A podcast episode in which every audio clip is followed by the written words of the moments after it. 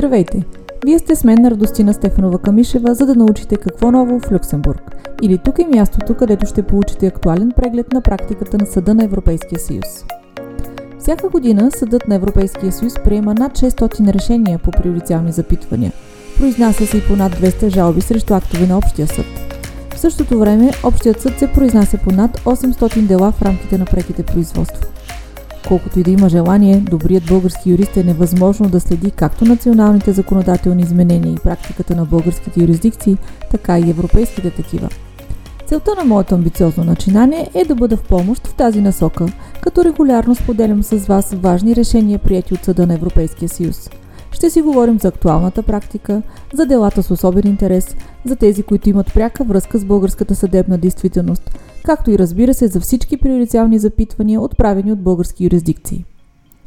В рамките на тази първа наша виртуална среща избрах да направя обзор на практиката на Съда на Европейския съюз за изминалата 2019 година, базирайки се на годишния доклад на Съда, който е изключително полезен за практикуващи юрист, но и внушителен като обем – близо 400 страници – няма как да успея да ви ги преразкажа за 30 минути, затова ще се наложи да посветим няколко епизода на годишния доклад, както и да се доверите на моята субективна преценка, кои дела считам за по-интересни за представяне.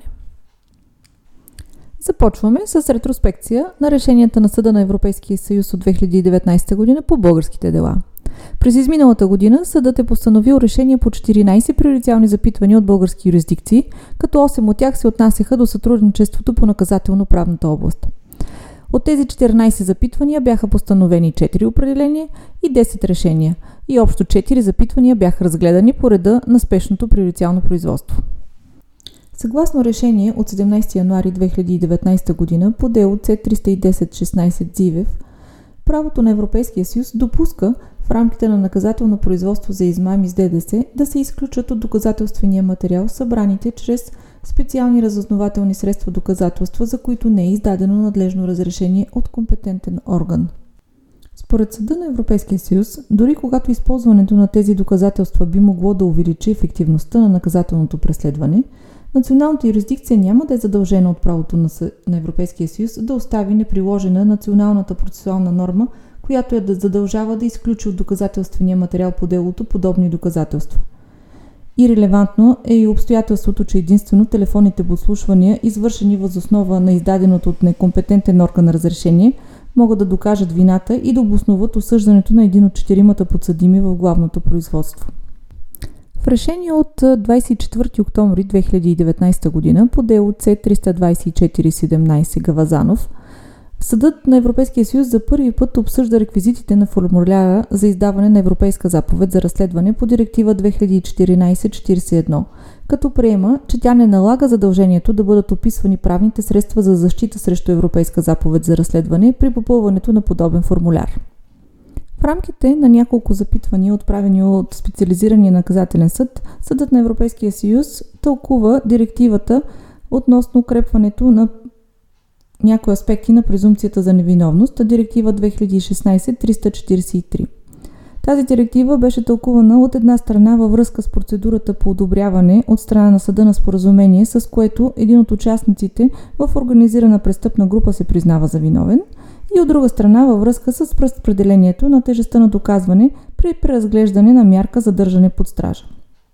Става въпрос за делата C377-18, C467-19 и C653-19. В рамките на три приоритетни запитвания, отправени от български юрисдикции, две от които бяха съединени за общо разглеждане, Съдът на Европейския съюз обсъди и пропорционалността на предвидените наказателно-правни и административни санкции за недеклариране на парична сума в брой, принасена при, принасена при влизане и излизане от територията на Европейския съюз. Става въпрос за съединени дела C335-18 и C336-18, както и за дело C652-18. Все още сме на наказателно-правна тематика. Съгласно решение от 19 септември 2019 година, по приоциално запитване, отправено от районен съд, районен съд Луковит, директивите относно правото на информация, достъпа до адвокат, презумпцията за невиновност са приложими към производството за настаняване в психиатрично заведение по НПК, но не и в рамките на процедурите по Закона за здравето. С определение от 12 февруари 2019 г. по запитване отново от специализирания наказателен съд, Съдът на Европейския съюз припомня, че член 267 от Договора за функциониране на Европейския съюз и член 47 от Хартата не допускат ограничения на правото на национална юрисдикция да отправи приоритетно запитване до съда или да изчака неговия отговор при произнасяне по законността на решение за задържане под стража. И така приключихме с наказателно-правната област. Въпроси относно Европейската заповед за запор на банкови сметки са поставени от Софийския районен съд. Съгласно решение от 7 ноември 2019 година, за да послужи като основание за издаване на Европейска заповед за запор на банкови сметки, заповедта за изпълнение на парично задължение по член 410 от ГПК трябва да е влязла в сила. С решение от 8 май 2019 година по делото КЕР C2518, запитването е отправено от Окръжен съд Благоевград, Съдът на Европейския съюз се произнася по въпроса за определенето на компетентния съд по регламент 1215 от 2012 година да разгледа иск от етажна собственост за заплащане на вноски за поддръжка на сграда срещу ответник с местоживеене в друга държава членка. С решение от 17 октомври 2019 година по делото електроразпределение ЮК C3118, Съдът на Европейския съюз систематизира критериите за разграничаване между пренос, преносна и разпределителна мрежа. Съгласно решение от 3 юли 2019 година, Unicredit Leasing C24218, Директивата за ДДС допуска корекция на платен ДДС вследствие на развалянето на договор за финансов лизинг, независимо от влязъл в сила ревизионен акт, определящ ДДС върху цената за целия период на лизинг.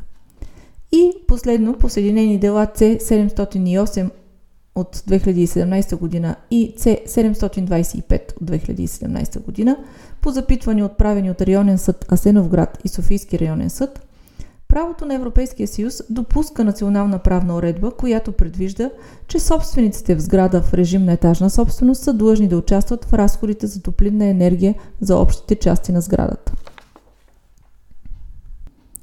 Продължаваме с най-важните решения на съда за 2019 година, които допринесоха за развитието на правото в различни области.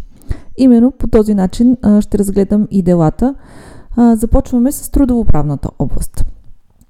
В решение, обявено на 22 януари 2019 година под дело C19317 Креско Investigation, големият състав на съда постанови, че австрийското законодателство, с което разпети петък се определя за платен официален празник само за работниците, членове на някои християнски църкви и при работа на този ден само те ще получат обещетение за работа на официален празник, е несъвместимо с член 21 от хартата – и тази разпоредба може да бъде изтъкната в рамките на спорове между частноправни субекти. Също така, това законодателство е несъвместимо и с директивата за борба с дискриминацията. Според съда, това законодателство създава пряка дискриминация, основана на религия по смисъла на директивата за борба с дискриминацията. В същото време тази директива обаче не може да бъде приложена хоризонтално, т.е. в спор между частноправни субекти, тъй като сама по себе си тя не прогласява принципа за равно третиране в областта на заетостта и професиите. От друга страна, забраната за дискриминация, основана на религия или убеждение, е общ принцип на правото на Съюза, който е закрепен в член 21 от Хартата и по своя характер е, е императивна норма. Ето защо тази забрана е достатъчна сама по себе си, за да породи право за частноправните субекти, на което те да могат да се позовават при спор между тях в област, която се покрива от правото на Съюза. В този смисъл Националният съд трябва да осигури правна защита, която проистича от тази разпоредба, за да гарантира пълния и полезен ефект. Той е длъжен да не прилага дискриминационната национална разпоредба, без да е необходимо да иска или да изчаква нейната предварителна отмяна от законодателя. Следващото дело от трудовоправната област, на което възнамерявам да се спра, касае тълкуване на директивата за равенството между половете. Своето решение от 20 юни 2019 година по дело C40418 Съдът се произнася по обхвата на защитата от репресивни действия срещу работници или служители, които са поставени в неблагоприятно положение от работодателя си, поради това, че са оказали подкрепа на лице, което е било обект на, на дискриминация, основана на пола.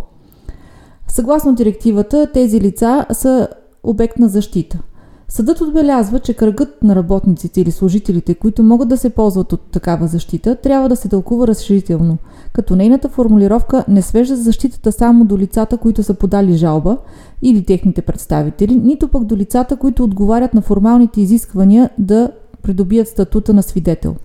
Като отчита целта на директивата за равенството между половете – Съдът подчертава, че подходящите съдебни или административни производства за привеждане в изпълнение на задълженията, които налага директивата, трябва да бъдат достъпни за всички лица, които считат, че са ощетени от неприлагането на принципа за равно третиране спрямо тях.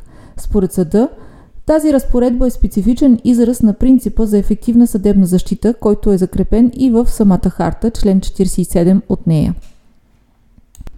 На следващо място ми се иска да спомена две дела съединени за общо разглеждане, които се отнасят до тълкуването на директивата за организацията на работното време. Решението по делата е постановено на 19 ноември 2019 година, а номерата са C609-17 и C610-17. Съдът в голям състав приема от една страна, че директивата за организацията на работното време, която урежда правото на платен годишен отпуск с минимална продължителност от 4 седмици – допуска национални разпоредби и колективни трудови договори, които предвиждат предоставянето на дни платен годишен отпуск над този минимален период, но изключват възможността за прехвърляне на тези дни отпуск поради заболяване. От друга страна, съдът постановява, че член 31 параграф 2 от хартата, който предвижда по-специално правото на всеки работник на платен годишен отпуск, не се прилага при наличието на такива национални разпоредби и подобни колективни трудови договори. Всяко от висящите пред запитващите юрисдикции дела се отнася до работник, който съгласно колективния трудов договор, приложим за неговия сектор на дейност, има право на платен годишен отпуск над минималния период от 4 седмици, както е предвиден в директивата за организация на работното време, а именно по едното дело става въпрос за 7 седмици платен годишен отпуск, а по другото за 5 седмици платен годишен отпуск. Тъй като тези работници са били доспособни поради заболяване по време на платения годишен отпуск, те искат от работодателите си да прехвърлят частта от годишния отпуск, която не са могли да ползват. Работодателите им обаче отхвърлят тези молби, доколкото те се отнасят до частта от правото на платен годишен отпуск над предвидения в директивата минимален размер от 4 седмици. Съдът констатира, че когато държавите членки предоставят или позволяват на социалните партньори да предоставят право на платен годишен отпуск над минимално определения размер от 4 седмици, предвиден с директивата, такова право, както и условията за евентуалното му прехвърляне при заболяване по време на отпуска, се приемат в условията на запазена компетентност на държавите членки, без да бъдат регулирани от посочената директива. Когато разпоредбите на правото на Съюза в съответната област не уреждат определен аспект и не възлагат на държавите членки конкретни задължения, то тогава, съвсем логично, приеманата от държавата членка национална правна, правна уредба в тази връзка е извън приложното поле на хартата. Друго интересно решение е постановеното от големия състав на съда на 19 декември 2019 година по делото Доберсбергер с номер C16 от 2018 година. Господин Доберсбергер е управител на установено в Унгария предприятие, което осигурява предоставянето на бордни услуги на някои международни влакове, влакове на австрийските федерални железници. Тези влакове преминават през Австрия с начална или крайна гара Будапешта, Унгария. Услугите са извършвани от живеещи в Унгария работници, по-голямата част от които са предоставени на разположение на предприятието от друго унгарско предприятие. Центърът на жизнените интереси на всички работници е в Унгария, където те започват и приключват изпълнението на служебните си задължения. Освен това, в Будапешта те осигуряват получаването на храни и напитки и именно там ги товарят във влаковете. Те също така са длъжни да проверяват стоковата наличност и да изчисляват оборота в Будапешта.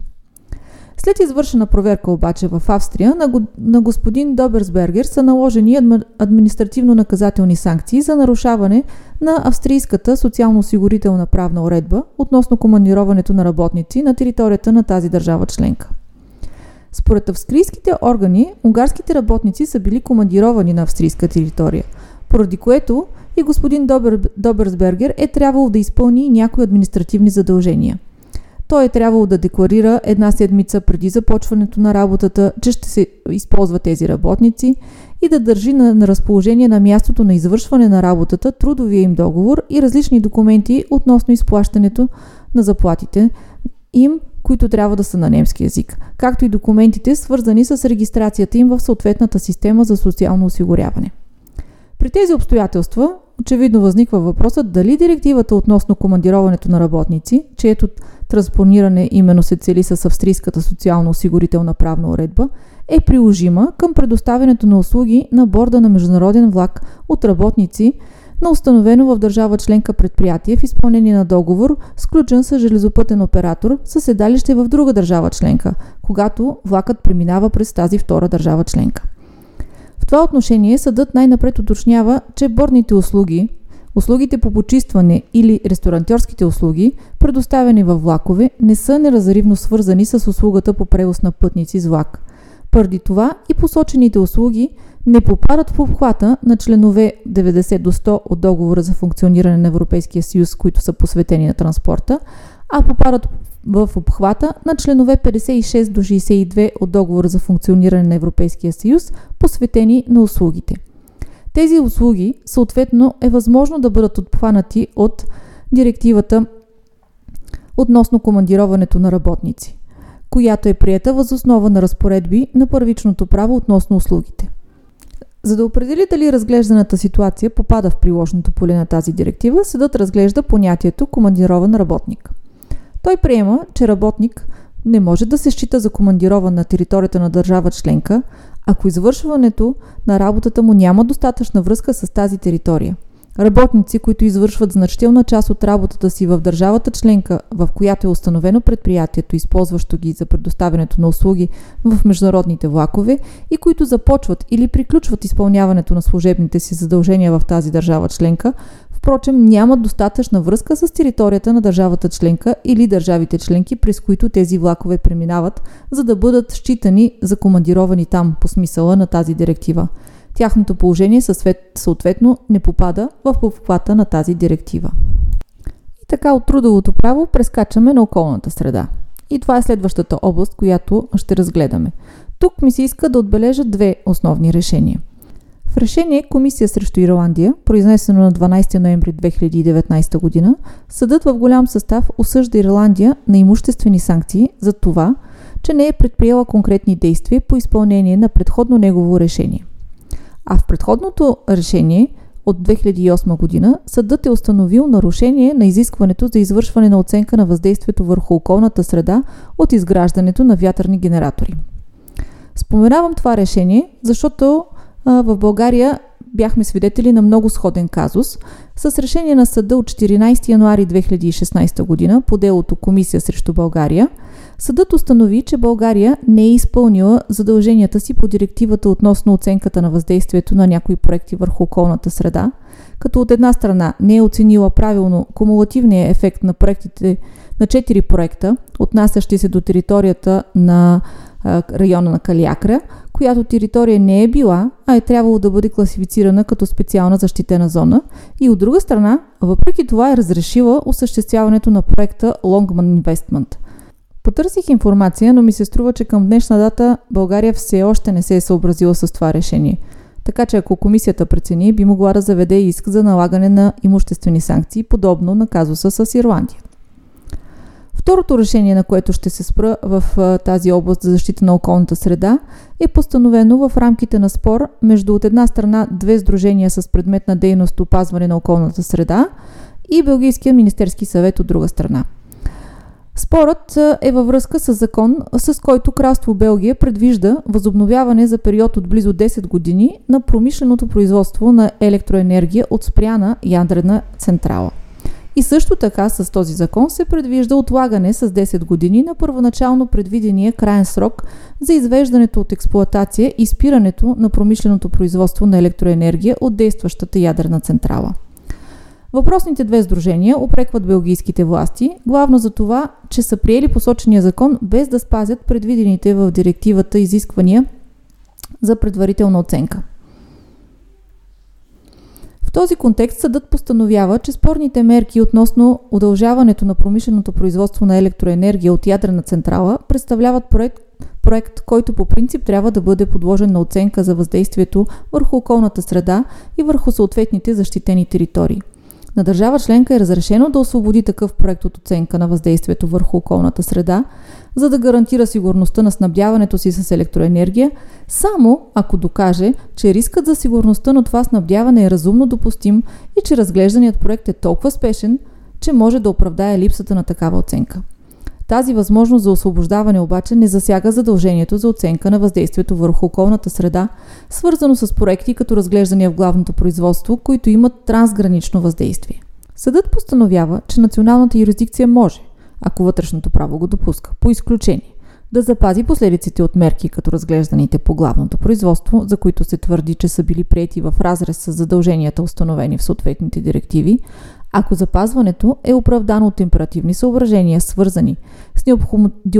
с необходимостта да се премахне реална и тежка заплаха от прекъсване на електроснабдяването на съответната държава членка, на която не би могло да се противодейства с други средства.